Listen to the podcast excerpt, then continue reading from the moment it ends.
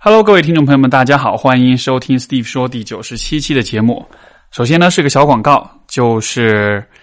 在深广地区的朋友有福了，因为八月二十六号周日的下午，我会在深圳做一场 Steve 说的线下的录制活动。这个活动会招募听众朋友们过来围观，所以如果你在深圳，包括如果你在深圳附近的地方，你很想要过来看的话，欢迎报名这个活动哦。我们的这一期的这一次的录制的嘉宾呢，是有两位老师，一位是梁红茹老师，一位是郑永凯老师，就是 Michael。这个都是两位老师都之前上过我们的节目，而且其实我们的对谈其实被很多。啊，听众朋友们认为是非常有启发的哈。这一次我是约了他们两个，我们三个人一起去录这样一期联合的节目，所以我不知道你怎么想，反正我是非常期待再见到他们，然后再和他们有进行更多的交流。我相信这个对话也会是一个非常有趣的过程。那说到这里，是不是都等不及想要报名了？如果你想要报名这个活动啊，现在立刻去加微信号 Steve S F K S T E V E S F K。这个微信号加了加的时候备注一下，就是备注“深广”两个字就行了。然后通过了之后呢，我会把你这个号会把你拉到，就是我现在建了一个在深广地区的粉丝群，在这个群里面的话，我会告诉你，我会分享这个报名的信息、报名的方式。这个活动和之前我们做的其他的线下活动的线下录制也是一样，需要付费。然后有两个席位的设置，一个是普通听众席，那么你能做就是你所获得的权利就是可以围观我们的。啊，录制过程以及呢，可以参加中间的茶歇交流活动。啊，另外还有一个 VIP 听众的席位。啊，普通听众的席位是一会收费啊，一百元，因为这个是一个众筹的项目。然后 VIP 听众席位是两百元。然后你获得的特权就是啊，除了就是围观我们的录制以外，我还会做一期特别的节目，你可以以嘉宾的身份上到 Steve 说和我对谈。然后当然时间是不超过十五分钟，但是呢，就是。我会做这样一个特别的节目，把就是因为如果你有兴趣和我去聊，比如说和你想要问我你的一些问题，或者说你想跟我分享你的一些观点，或者是你想要做任何的事情，总之就啊，这是给大家提供的这样的一个机会。然后再次提醒，时间是八月二十六号周日下午的时间，地点是在深圳，大约的地区是在啊香蜜湖附近，所以现在就加微信 Steve S F K。加完之后啊，备注一下“深广”两个字，然后这个时候我就会告诉你啊，要怎样去报名这个活动。这个活动的名额比较有限，所以说也希望大家抓紧报名。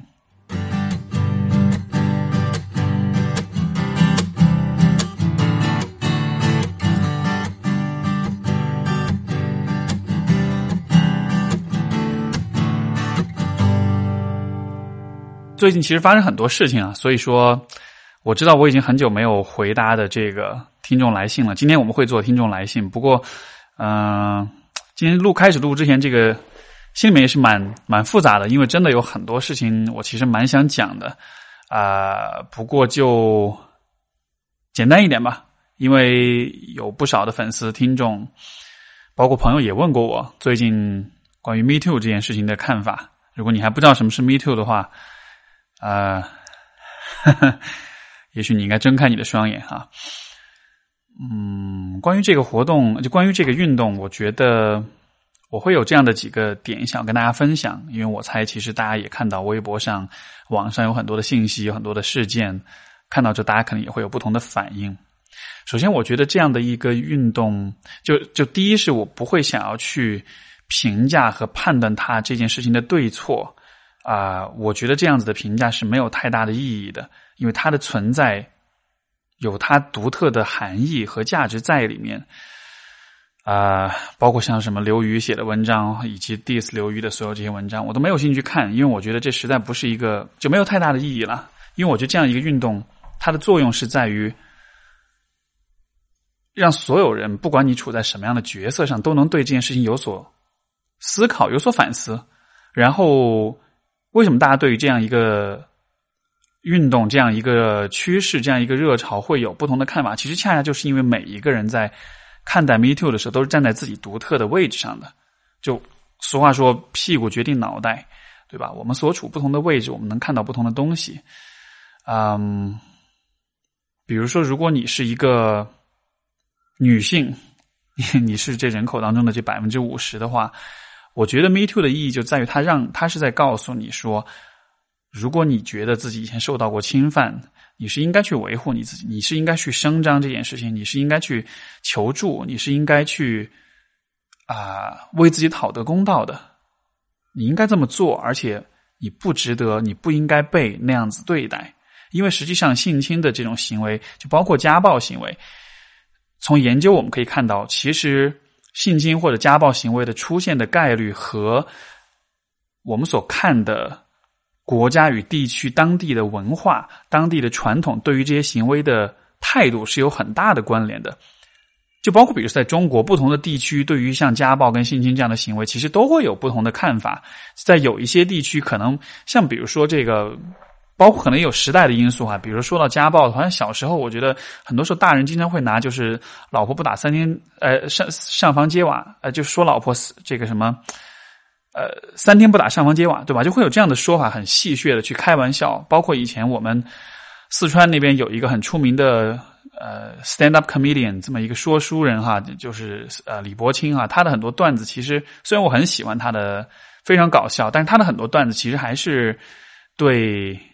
就是家庭暴力行为是有一些认同的吧，或者一种默许吧，他会把它用一种幽默的方式讲出来，让让这个事让这个事情显得这是一个很好笑的事情。但就是这可能也是当时处在那样的一个时代、那样的一个环境之下，他可能会有这样的看法。那包括我觉得现在在中国，你看这么大一个地方，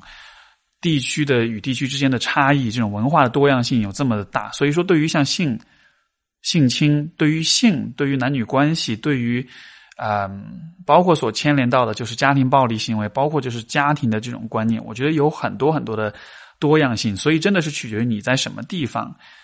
嗯，你浸染在什么样的一种文化跟传统跟观念当中，那么这个行为的发生的概率和性质也会有所不同。而 Me Too 的这个行为，呃，这这样的一个社会运动的。流行它的这种大张旗鼓，我觉得它的很重要的意义就在于，它是在试图改变人们的这种观念，试图改变人们基于自己的传统跟文化啊，跟固有观念的那种认识。因为在很多地区，在很多人的心目中，会觉得可能这件事情不太好，但是它也没有那么糟糕，但是它发生了，其实也没有那么了不起。就是大家会，我觉得反对性侵的人态度很鲜明，这没有问题。认同性侵的人，认为女人或者说认为弱者就是该被侵犯，这不一定仅限女人哈。就这样的人也存在，而且 Me Too 也改变不了这样的人的想法。但是我觉得更大多数、绝大多数的人，其实是那一些要么是不在乎，要么是不关注，要么是态度模糊的人。而这样的一些人，我认为才是 Me Too 真正应该去争取或者说是去影响的这些人，因为在很多的情况下，当我们的很多的性侵的，包括家暴的受害者不被关注、不被支持、不被理解的时候，恰恰就是由这样的一部分人所表达出来的那种不支持与不理解。所以，这是我觉得站在就是从文化的层面，Me Too 的这意义所在。如果站在一个政策制定者的角度，站在一个社会管理者、政府的角度来说，我觉得这样的倡导是非常的有价值、有意义的。你看，我们之其实之前有许多的各种各样的关于各种事件、各种问题的发生，最终都还是能够得到一些回应。虽然不能真的可从根本上解决问题，但我觉得至少这个问题现在我们把它暴露出来了。我们需要去正视它，我们需要承认它的存在。现在我们已经没有办法说这事情是不存在的了，对吧？这个时候，如果任何的媒体或者任何的人发文说“哦，性侵是不存在的”，这都是大家编出来的谎言，那这人肯定会被喷死。所以说，我觉得 Me Too 的从舆论、从啊社会管理的角度，他是他是认可、是承认了这样一个问题的存在。然后就是从一个。更加个人的层面来说，这其实也是我今天特别呃最想要去分享的一点，就是从一个非常个人的层面来说，你可能不在乎 Me Too 这件事情，尤其可能很多男性哈，也许他对这个事情不不了解、不熟悉，或者他本能的会有点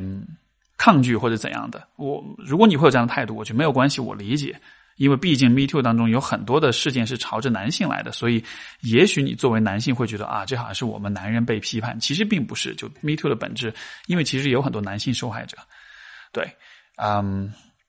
但不论你对 Me Too 是怎么样一个态度，不论你是不在乎，还是有点反对、有点反抗拒，还是怎样，当有一天你身边很亲近的人会因为 Me Too 这件事情而。向你袒露他们自己受到受到过的伤害的时候，在那个时候，你就会明白 “me too” 的意义。当你看到他们向你痛哭的时候，当你看到他们回忆起不那些不堪回首的往事的时候，当你看到他们整个身体都在颤抖，因为痛苦，因为愤怒的时候，在那个时候，你就能明白，对于你这个人来说，“me too” 意味着什么。因为它会让你意识到，你身边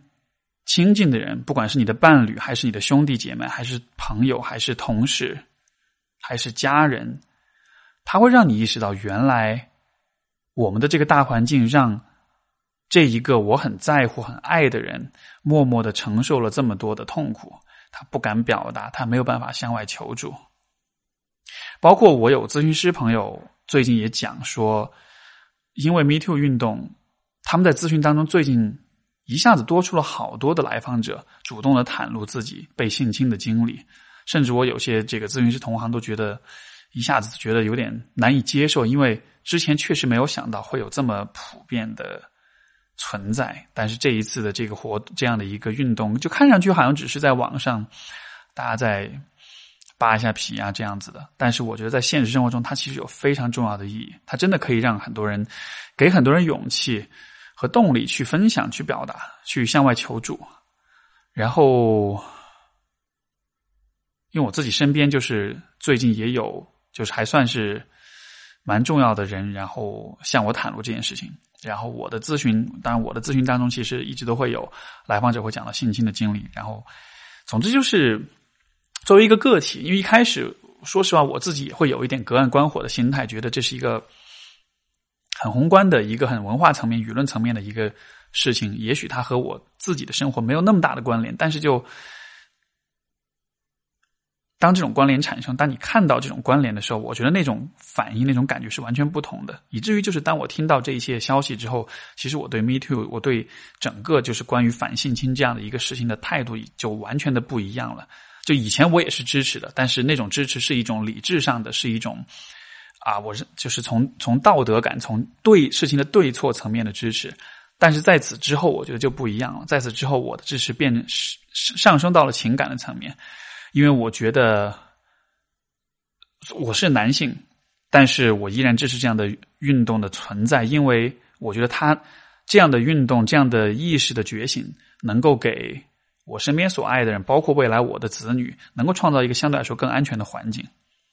然后就说起，其实对这件事情的理解哈，因为确实就怎么讲呢？作为男性，而且作为一个体型相对来说比较壮、比较高大的这个男性吧，然后其实确实在生活中这样的体验是几乎是没有的。就是我对于性侵或者是性骚扰这些事件的意识，真的是到了年纪很大了之后，才开始慢慢的有所理解。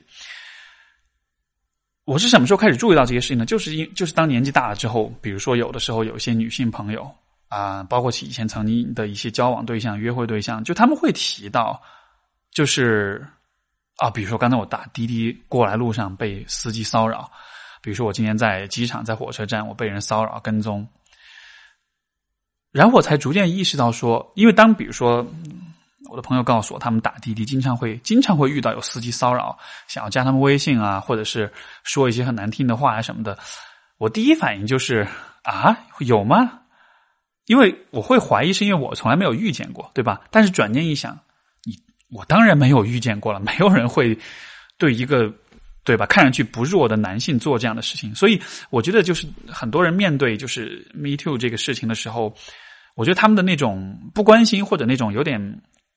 抗拒或者有点不关注的那种态度，我是可以理解，因为也许他们生活中没有经历这样的事情，也许他们身边的人没有经历这样的事情，或者说有经历，但他们并不知道。所以，就是我们很难去关注那些我们认为不存在的事情。但是，就是正是因为我通过和别人的交流，意识到了这是一个普遍存在的事情之后，我才明白说，其实有很多的人，尤其是很多的女性，是很容易、是经常被受到被这个被骚扰的。我昨天晚上，我这个我的伴侣在加班哈，他加班之后，然后。下班比较晚，后来自己叫滴滴打车回家，然后他就告诉我发微信，他说刚才我在路边等车的时候，就有一个男的开车停在我面前，就想让我上他的车，说想跟我做朋友，想要请我吃饭。我当时听完这特别紧张，我说你你你现在安全吧？你现在没事吧？然后他说啊没关系，我现在已经上专车了。我才 我才长舒一口气，因为我真的好担心说，那接下去可能会发生什么事情。所以就是当。当你身边有越来越多你在乎的、你爱的人的时候，当你越来越在乎 你身边的人的时候，我觉得 “Me Too” 这样的运动，它的意义就会逐渐的呈呈现出来。因为你真的不好讲说下一个受害者会是谁，真的有可能你爱的人会遇到危险，而在那样的情况之下，我甚至都不愿意去想象那样的感受啊！但是我就只是觉得说。你看，其实现在是是在社会当中，其实有许多的人已经遭到了伤害，遭到了骚扰，已经背负了很多年的痛苦，而且不管是男性还是女性，其实都会有。所以，如果能够有个机会鼓励他们、认可他们的经历，承认他们是有受到过侵害的、受到过伤害的，然后给予他们力量去把这些事情讲出来，我觉得这样的一个事情。有人会说这会误伤，有人说这会带来这样那样不好的影响。我觉得这根本就不重要，因为如果我们从很个人的层面来说的话，没有什么比你所爱的人能够安全、能够不被侵扰更重要的了。所以，我觉得如果你身边的，如果你有注意到你身边的朋友可能是有这样的。困扰，或者说有人决定向你倾诉、向你袒露他们的经历、向你求助的话，我有几点建议，就你可以做什么。首先，第一就是，如果这个事情是刚刚发生的，那么最重要的是保求保留证据，这是非常非常重要的事情。在之后的啊维权和这个起诉的过程中，这是非常重要的。如果这件事情已经发生很过去很长时间了，啊。但是如果有证据能够找到，能够重新去获取，我觉得这也是非常应该去做的。啊，在更多的时候，可能人们选择讲述这件事情是希望分享，是希望获得情感上的支持。我觉得你作为一个聆听者啊，首先就是不要着急给建议，不要着急去告诉对方你应该怎么怎么做，因为对方跟你讲这些事情的。目的和重点不在于要问你应该怎么做，因为他们其实已经想了很长时间自己要怎么做了。除非你是有很强的专业知识，比如说你是法律人士，或者你刚好是这个领域有一些了解或者有些专业知识，不然的话，我觉得我的建议是不要试图给任何建议，给对方机会去讲所有的这些经历，因为这些事情一定是有很强的创伤性的，而我们对于创伤的疗愈跟恢复最。重要的一个开始就是去讲述它，通过讲述去面对它，去承认它的存在，也帮助自己去处理、重新整合自己的情绪。啊，这是我认为非常重要的事情。当然，如果可能的话，这样的事件、这样的经历，还是去向心理咨询师去求助，因为这当中可能涉及到创伤的。恢复，所以这可能是专业人士来做会更好。如果没有这样的条件，或者如果啊，对方就是选择了你作为这样一个倾诉对象，我觉得你能够做的就是去听，去了解情况，给予对方机会，把他的想法、他的经历、他的感受都讲出来。不要害怕去提问，不要害怕去觉得说啊，我讲这个事情会不会勾起对方的更多的不好的回忆？如果对方主动的选择告诉你，那么就说明他可能真的已经憋不住了。因为这样的事情讲出来，其实可能当事人也许会很羞愧，也许会觉得很不好意思。但是他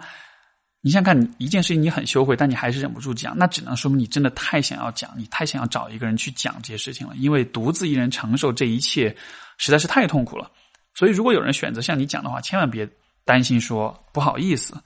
主动讲出来的事情就已经是可以让你知道的，对方也就已经准备好了去和你探讨，去接受你的询问，去告诉你更多的事情。所以，通过这样的方式去向你身边的人提供支持。让他们知道，说你不会批判他们，你不会对他们有偏见，你是站在他们这一边的。你承认、你认可他们的受害者的身份，你也愿意在你的能力范围之内去给他们提供支持、提供帮助。那我们今天的第一封信啊，首先我非常喜欢这种信，因为它非常非常的短，它只有两句话。Steve 老师你好，我请问，我想请问。在乎别人的认同是什么样的一种问题？如果我很在乎别人的认同，是否说明我很自卑呢？又应该如何改变？我很喜欢这样问题，因为很短，读起来很读起来读起来很省力，但它同时又是一个其实比较普遍的一个比较啊常见的一种问题。很巧的是，我今天刚好跟我一位来访者聊到这个认同的话题，那我觉得我们的探讨还蛮有意思的，所以我刚好借着这个问题把。我们的探讨的一些啊，就是一些想法跟大家分享吧。当时我跟我来访者是这样聊的，因为他其实也是有类似的状况，就是说他很在乎别人的认同，呃，而且这种在乎可能在很多时候都影响了他的很多行为跟很多的选择。然后当我问他说：“你为什么在乎认同？”的时候，他告诉我说：“因为当我啊，我是希望通过认同得到亲密感。”就是得到归属感，就是如果我被另一个人所认同了，我会觉得跟这个人关系会比较近，所以这是一个很有趣的点。我们先放这里。我接下去问他的一个问题就是：当说到认同这两个字的时候，你在想什么？或者说，就认同对于你来说，它到底是什么呢？然后，其实我们经过一番探讨之后，我我来访者其实他得出两个不同的答案。他说，好像在有些情况之下。认同是一种比较的结果，就是当另一个人在某些比较的标准或者是框架之下，发现你比别人更优秀的时候，他就会认同你。比如说赚多少钱的问题，对吧？别人觉得你赚的钱比大多数人都多，他就会认同你；别人觉得你长得比别大多数人都好看，这也是一种认同。但是在另外一些情况之下，认同好像是一种两个人在观念呀、在想法呀、在这个啊思维方式上有一些共鸣，在这样的情况之下也能得到认同。其实我觉得这是一个非常重要的问题，就是当我们在说、在描述一个现象的时候，这个现象看上去是大家都会有的一种体验或者行为，但实际上它的形成的过程和机制可能是很不一样的，对吧？比如，当我们说到认同这个东西的时候，虽然每一个人说的都是同样的两个汉字，可是对于不同的人来说，甚至对，比如说对我的来访者来说，认同也可能是完全不同的两种行为或者两种心理过程带来的一种结果。所以，我觉得当我们探讨认同的时候，不要把所有的认同都看作是一模一样的东西。其实，认同也是可以细分的，就像比如说我的来访者这样的分类。认同在某些时候是比较的结果，在某些时候是共鸣的结果，而我觉得这样的一个区分非常非常的重要。为什么呢？你想想看，比较和共鸣哪一种过程带来的那种认同感是是你更舒服的，是让你感到更满足的？有没有觉得，就是如果认同需要来自一种比较的话，那么就算你得到了这种比较之后的结果，但是这个认同你的人和你之间的关系有更亲近吗？我的理解是，如果一个人是通过社会比较，是通过某种框架、某种教条、某种主义啊，把这些东西套用在你身上，然后得出一个。积极的认同的结果的话，其实这个人他并没有真正的认同到你这个人。对吧？在这样的情况之下，他认同你，无非因为你的某一个面好像是满足他的某一种期待的，你的这个人设好像刚好是他所认可的。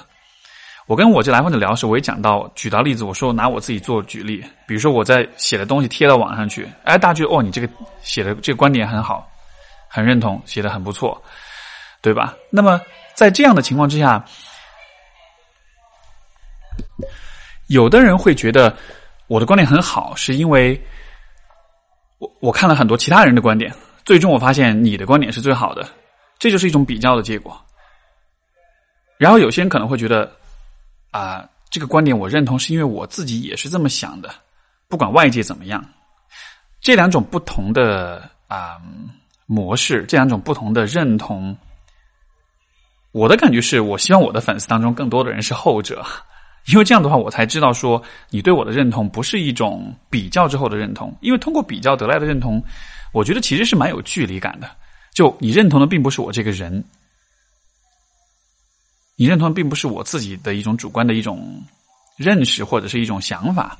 你只是把我放在一个特定的比较标准之下，然后刚好得出了一个积极的结果，所以才认同，对吧？所以你认同。你的认同不是因为我是我，而是因为你选择了怎样的一个选一个一个一个比较标准。所以说，比如当一个人把你放在收入的这个标准上来看的时候，会觉得哇，你挣一个月挣三三万块钱，觉得我好多啊，不错的，我认同你。但是我如果把你放在比如说你你的长相或者你的人际关系上面，觉得哇你没有朋友或者你长得不好看，那我就不认同你。用这种标准、用这种框架来比较来得来的认同是很虚的，而且是很相对的。这样子的认同，我觉得是没有办法让人感到很满足、让人感到很开心的。而且，当一个人这样子来认同你的时候，像我这来访者，就看似你得到了认同，但你跟这个人的关系并没有因此而变得更亲近，因为那只是一种你恰巧满足了某一个人设、某一种期待之后得到的一个一种奖赏、一种积极的回应。另外一种认同就是共鸣。相比之下，我觉得比较是对一个人的总体的评判，你这个人的好坏，对吧？而共鸣其实是对你这个人在某一个具体的事情上的观点和看法的一种共鸣。所以说，共鸣带来的认同其实是更有针对性的，是更具体的，是更独特的。而且它是一个更不带有任何批判和评价和比较的这样一个过程。然后，另外一方面就是，如果一个人要能够从共鸣的层面来认同你的话，其实对这个人也有一定的要求。就是，如果这个人他在去了解别人的时候，他习惯了带着比较的框架去看任何人的话。那么他是没有办法跟任何人有共鸣的，因为无论他去看任何一个人，他最后得出的结论都只可能是一个评价的结果，而不可能是一个共鸣的结果。这个说的有点绕哈，就我举个例子，比如说啊，有些家庭里面的父母，他们看待子女的时候，永远都是以。收入多少？工作是什么？有没有找到好老公、好老婆？有没有结婚？有没有生小孩？这样的一些视角来来来看待一个，就看待自己的子女，对吧？这样的父母，你和他是很难会有情感上的共鸣的，因为他看到的你不是不是你这个人，他看到的是你这个人在各种标尺、各种标准之上所处的位置。所以在这样的情况之下，你和这样的父母去相处的话，相对来说可能就会。也能相处，但是可能就不会在情感上有那么的亲近。相比之下，如果你的父母看待你的方式不是这些标准化的这些比较，而是说他看到你这个人的价值观是什么，你的追求是什么，你认为生活中最重要的是什么，你的生活对于你来说啊有怎么样的一些期待，怎么样一些可能性？如果他愿意从这个层面去看你的话，你看这样的视角看人就不带任何的预设，不带任何的比对的框架，所以能够。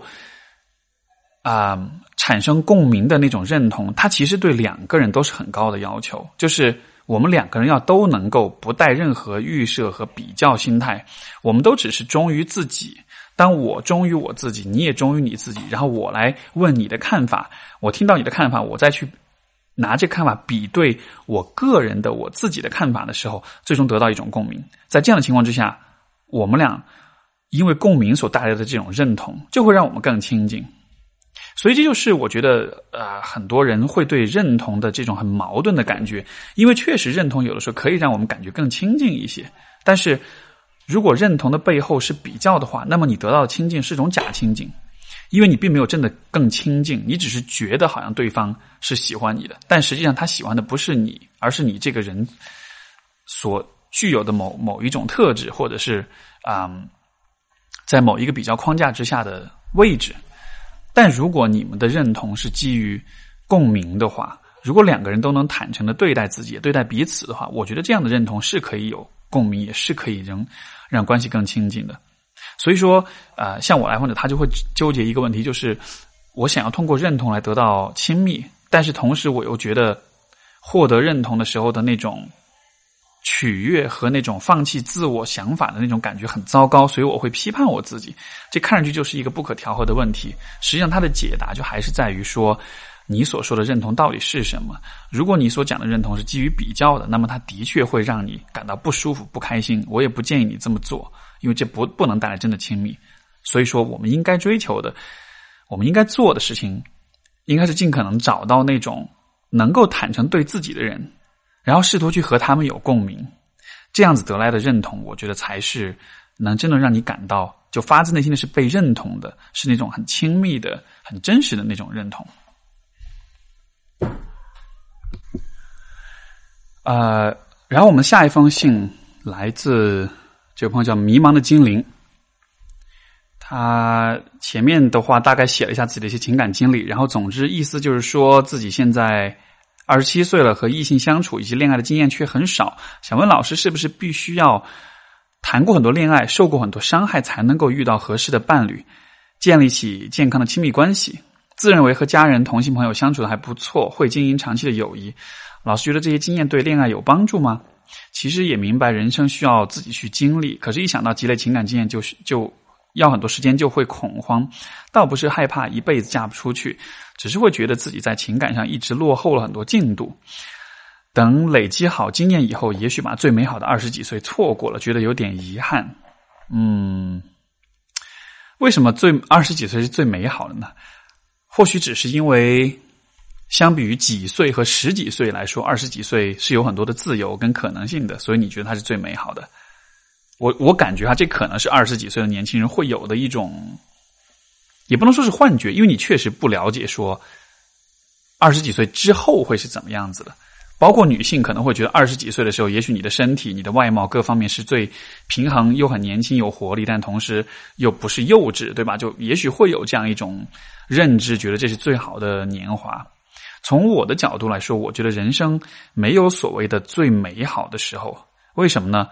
因为，因为你永远都可以选择让接下去的时间变得更美好。就这个不是一个，我我比较不喜欢说人最好的是是是年华是几岁到几岁这样的说法，因为因为这基本上是剥夺了一个人自己的能动性。就是你对自己的生活，你对自己是这个人美不美好都没有把握。你只要到了这个年纪，你就一定是美好；你只要过了这个年纪，你就一定是不美好的。就这样的说法，我觉得很很愚昧，也很可笑。他是在用一种其实根本就莫须有的一种外在的标准去定义到底什么是人生的美好，对吧？所以我其实很不喜欢这样的这种说法。那我理解，对于比如说这位朋友来说，可能你会觉得这是你最美好的年纪。嗯，你也提到说缺乏恋爱经验，所以说有可能经验积累够了之后，已经过了这个年纪了。是不是一定要经历过很多恋爱才能够处理好亲密关系呢？简单的回答，我觉得是不一定，因为有的人可能经历过很多，但他从来不从自己的经验当中学学习和反思和总结，所以他经历了很多，其实都在犯同样的错误，所以也没用，对吧？我觉得就是亲密关系和比如说跟家人、跟朋友相处有一个很重要的区别，就在于。就是亲密关系当中，我们的自我暴露跟自我披露的程度，我觉得比所有的关系都要高。因为你在亲密关系当中，你真的是要把自己的内心打开的。就是我们可以不和父母那么亲近，我们可以不和朋友那么的亲近，我们保持一个比较安全、比较稳定，双方能友好相处的这个距离就 OK 了。但是亲密关系是一个。它的存在的意义和目标就在于你需要尽可能的不断的靠近对方，两个人要能够越来越亲密才行。就这个是这个亲密关系的游戏规则是这样子的，对吧？但是当我们在不断的靠近对方的过程中，你就会发现你自己内心的脆弱、你的缺点、你的不足、你的恐惧、焦虑、担忧，所有这些东西就会慢慢的暴露出来。这些东西在其他的关系当中，你是可以通过控制、保持距离来。一定程度上是可以去掩饰的，是可以去掩盖的。但是亲密关系的话，我觉得它应该是所有关系当中最坦诚的一种关系形式。相对来说，所以说有了很多恋爱经验，但是如果这些恋爱经验并没有使你成长，并没有让你慢慢的克服和改善你自己内心的不足、跟匮乏、跟啊阴影等等这样一些东西的话。那其实你进入亲密关系，比如说你二十多岁，你经历了很多，我们就假设你谈的比较快，你还是你今年二十七岁，你现在已经经历了很多经验，但你进入到下一段亲密关系里的时候，当你发现你真的需要把你这个人是谁是什么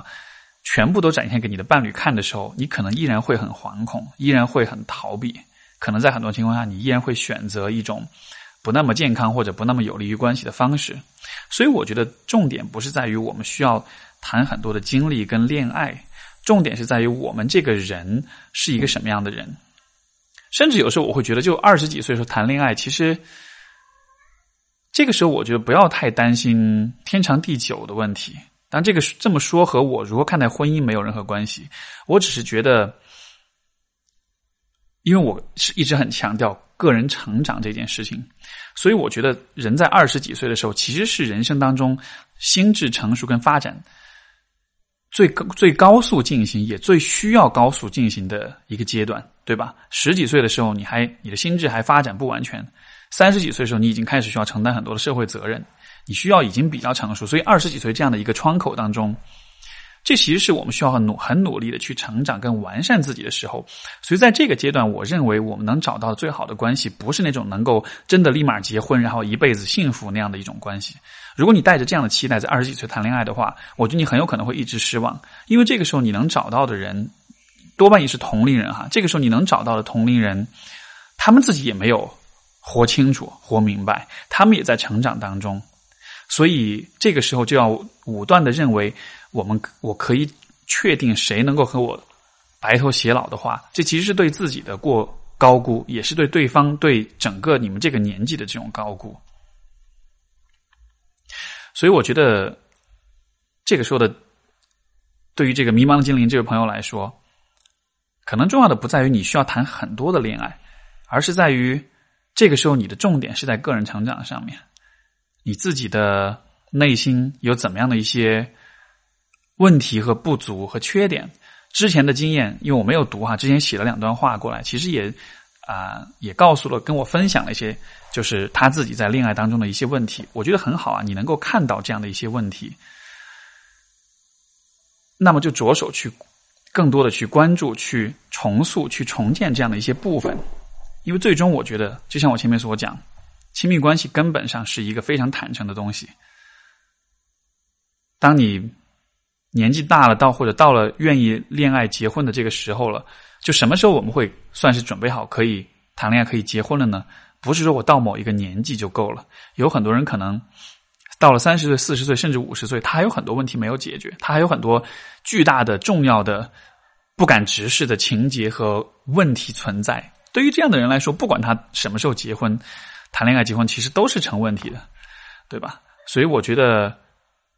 二十几岁的时候谈恋爱的重点，或者你的核心的任务，不是要找到那个情投意合、白头偕老的人，而是要完善你自己。你越完善，你在之后的感情当中，你走的弯路就会越少。有可能你在一段关系里，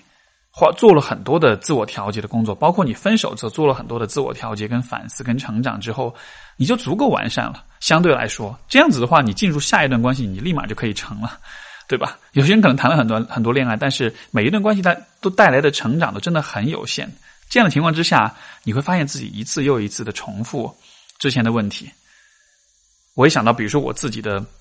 大学时代的时代的这个谈过的一些恋爱，都是这种感觉，就那个过程、那个模式、那个规律，真的是一模一样。前面的三，前面的可能三到六个月是热恋期，然后开始出现问题，然后基本上到一年的时候就分手。所以我之前一直都有一个我自己偷偷给自己总结的一个一个魔咒哈，就谈恋爱好像都不超过一年，因为到了一年的时候真的就扛不下去了。后来才慢慢意识到，这其实不是谈恋爱这件事情本身令人绝望，而真的就是说。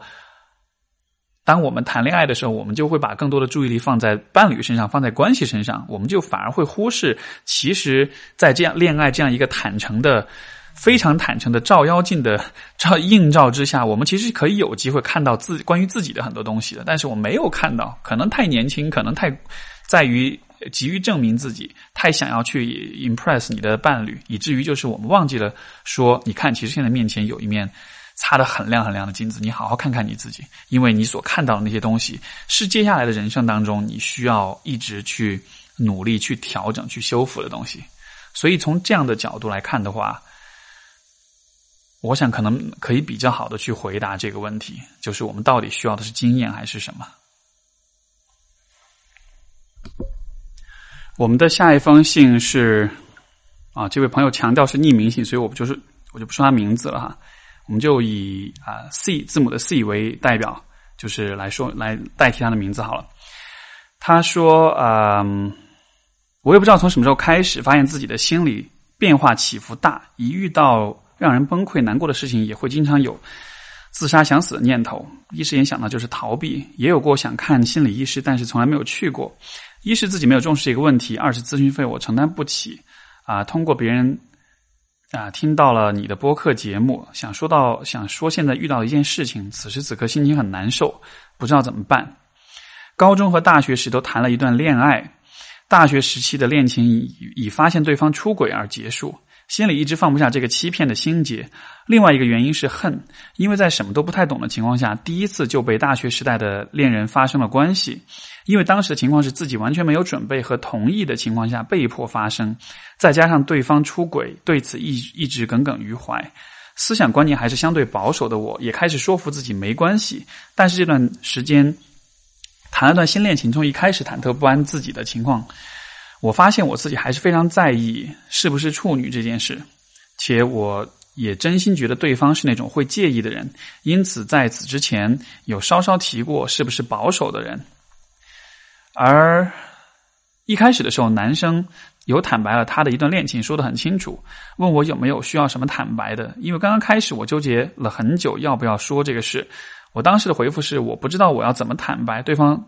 的回应是好，而今天他又突然问了这个问题，我就跟他说我有两段恋情，他说我隐瞒了，欺骗了他，没有一开始就跟他坦白。对方质问我隐瞒肯定是有原因的，其实就是在暗示我和别人发生过关系吧。一开始一直纠纠结要不要说这个事情，几次想要说出来还是忍住了，总觉得可以再等等，总不能一开始什么都暴露给对方。但是对方说介意我的欺骗也没有错，换做是我同样也接受不了，所以我说我可以接受他的不原谅，然后我现在很难受。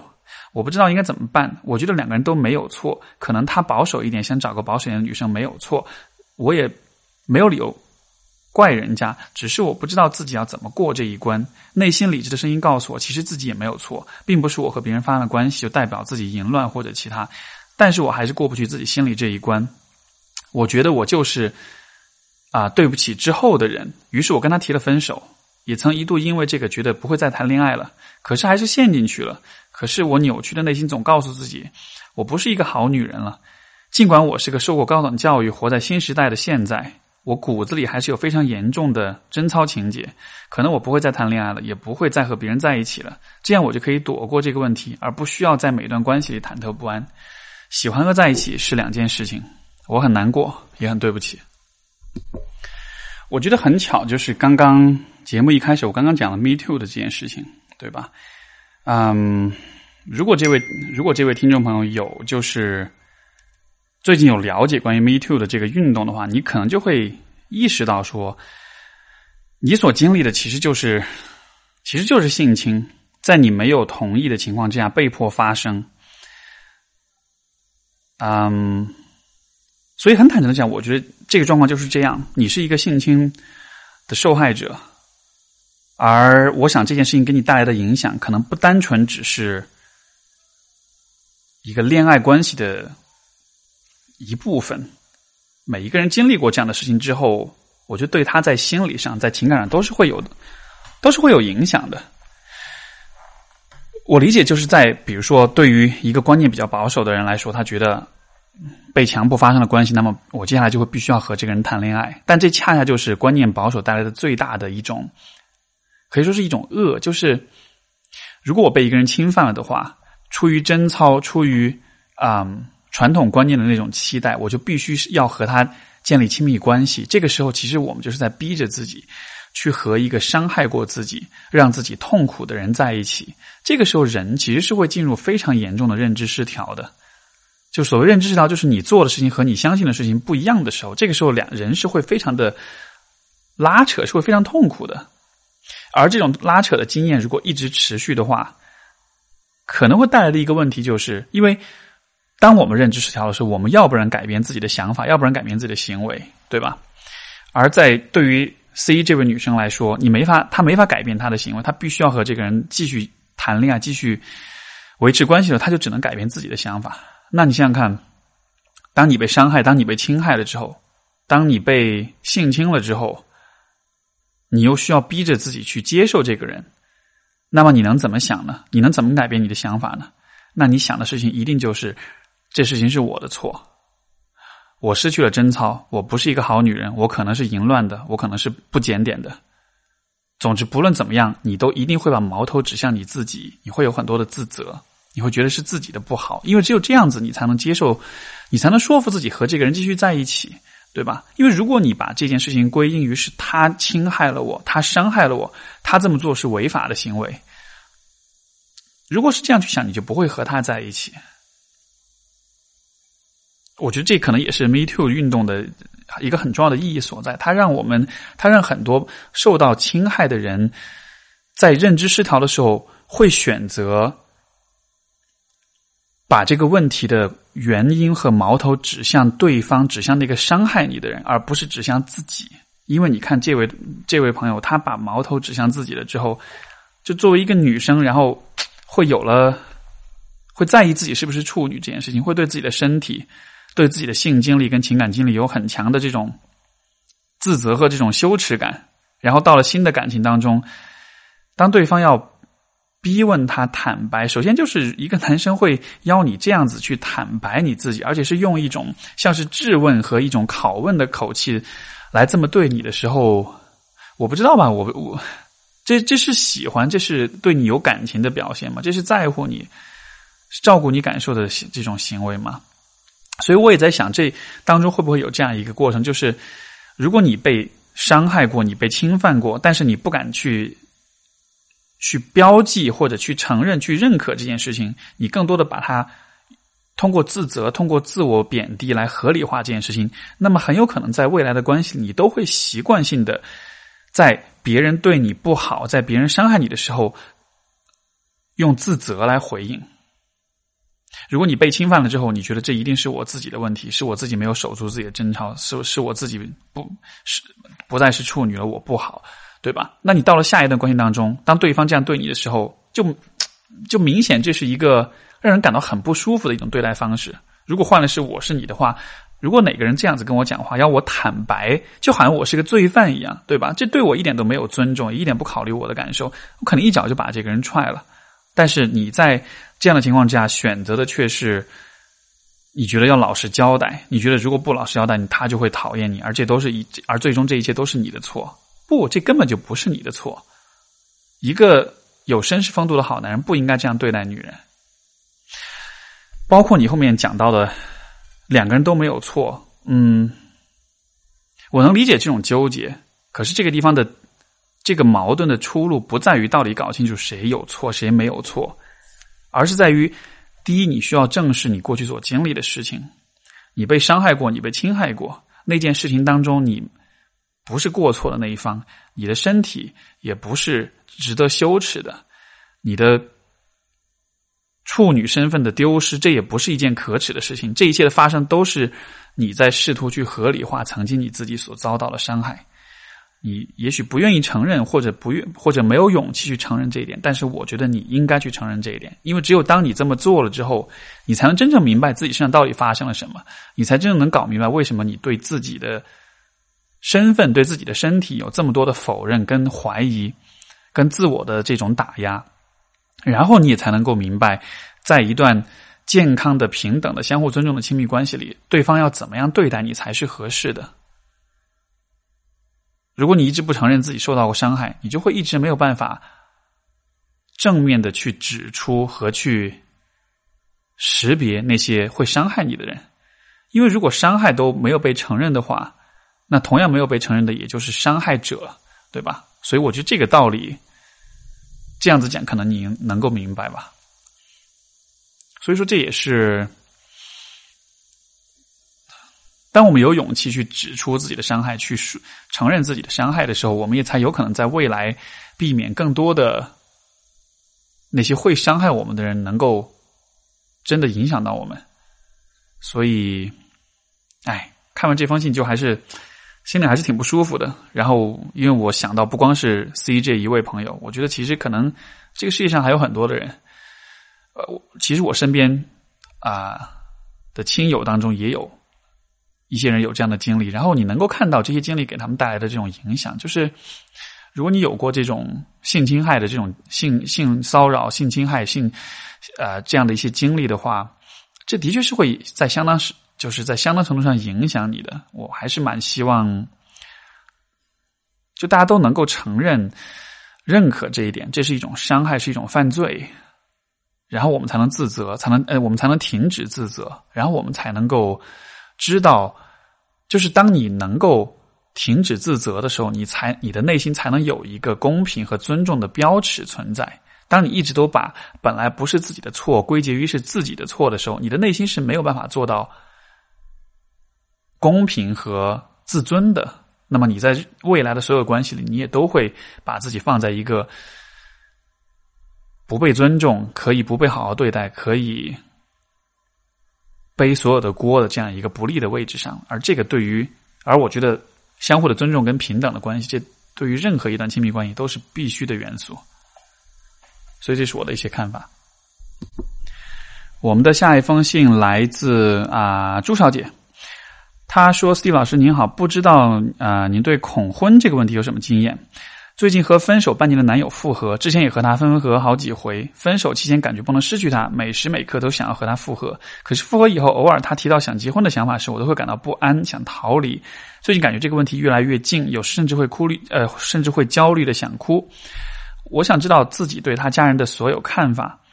啊，我知道自己对他家人的所有看法，也认为他目前的生活状态不利于婚后的共同生活。比如说，单靠房租而不找工，单靠房。单靠房租而不找工作，哦，就单靠收房租而不找工作，放任自己天天打游戏。所以我觉得目前保持恋爱关系是双方最安全的方式。但我不想不敢把这种想法告诉他，会伤害他。我也想解决自己的这种焦虑，希望老师能帮忙提供思路，非常感谢。所以说啊，其实说到恐婚，就像前面我们讲那个认同的问题一样，就是说到恐婚，其实虽然这个字是大家都会讲的，这个概念大家都是用同一个词来描述，但其实每一个人恐婚的背景和啊，原因是完全不一样的。那么对于朱小姐来说，我所看到的问题就在于，你们的关系想要进入从恋爱走向婚姻，这是一个。我知道你很痛恨你的 你的男朋友天天打游戏啊，但是我就还是用一个游戏的做一个比较，做一个比喻，就是恋爱和婚姻这两个不同的游戏，这个游戏的难度肯定是婚姻比恋爱要难很多。现在，如果你男朋友想要去和你一起玩一个更难的游戏的话，你们就必须先把你们的等级练上去，你们就先必须要先升级你们的技能，你们才有可能玩好下一关，玩好婚姻的这一个关卡这一个游戏。但我看到的现状就是，你的男朋友他每天没有在打怪升级，他只是在混时间。而对于你的话，我不知道你是怎么样一个状态，但是。从你的只言片语当中，我的一种感觉是，也许你自己还没有到这一步。为什么会这么说呢？分手期间感觉不能失去他，每时每刻都想复合。那么你对他的这种感情，在复合之后，其实又想逃离，想这样子的，那你对他的这种感情，我好奇在多大程度上是你们相实际相处互动经验带来的感受，有多少又是也许是自己的脑补，也许是自己想象出来的某种预期，某种美好的未来。就是说，如果一个人跟你相处，让一个男生跟你相处，让你觉得啊，你们你们的关系并没有成长，你们彼此并没有因为这个关系而成长的话。在这样的情况之下，这个关系可能只是大家相互陪伴、吃喝玩乐就好了吧，对吧？那这样的状态可能比较年轻的时候一起谈谈恋爱、玩一玩，我觉得这没有问题。但是对于你来说，我觉得一方面是你显然，我觉得你在情感上可能也有自己的一些需要去反思的方面，这种反复的分合，这种对关系的幻想，包括就是你在调节处理自己的。分手之后的那些情绪上面，我觉得这可能都是一些很重要的成长议题，需要你去学习、去思考的。因为这些问题你处理不好，你自己进入婚姻以后，你的就相当于是你的这个方面的技能点也没有加满的话，那么下一个游戏婚姻的游戏你也会玩得很痛苦。另外一个方面就是这个关系本身看上去对于你、对于他似乎都没有促进成长的作用。对吧？他没有让你们两个有更多的对自己、对彼此相处方式的一种反思，他也没有让你们两个有更多的成长。对于你的男朋友来说，他只是坚持他的那种生活方式，不去思考任何问题；而对于你来说，你的男朋友没有给你提供支持、跟启发、跟交流，所以其实你也是卡在这里的。所以我在想说，这是不是也是一个这种分分合合的一个缘故？就是在于这个关系。你们现在两个人的技能点玩恋爱这一关都足够了，可以玩的游刃有余，所以说这是好的方面，这也是让你想要始终想要复合的方面。但是同时，如果你们两个携手走进下一关的时候，会发现会被打得落花流水、一败涂地。所以说分分合合，也许就在这之间产生的吧。那我觉得我能给的思路就是。其实就前面一个，前面有一封信也有讲到啊，就是在二十几岁的时候，这个时候的亲密关系的重点，我觉得应该是帮助你成长，跟完善自己。只有把所有的精力都放在这一点上面之后，你才能够在未来的某一个时候发现，OK，下一个关卡我已经准备好了，我升级已经够了，我的技能点已经点满了，现在我有信心可以去进入婚姻这样一个游戏里了。所以。这是我的一些思考吧。那我们今天的节目差不多就先到这里。然后呢，最后就再一次提醒：如果你在深圳、广州或者是附近的地区，然后如果你想要看到我们 Steve 说的录制现场的话，八月二十六号周日的下午，我会在深圳做一场线下录制活动。我们的嘉宾是啊梁红茹老师和郑永凯老师，两位都是家庭治疗师。然后之前的 Steve 说里面也和他们聊的很多。也聊得非常开心。如果你有兴趣报名这个节目来我们的现场的话，就请加我的微信号啊，我们的这个客服的微信号 Steve S F K，在加的时候备注一下你的备注“深广”两个字就好了。然后我会把你拉到一个微信群里面，并且给你发送这个活动报名的方式，名额有限啊，预购从速。好的，谢谢各位听众的收听，我们就下周再见，拜拜。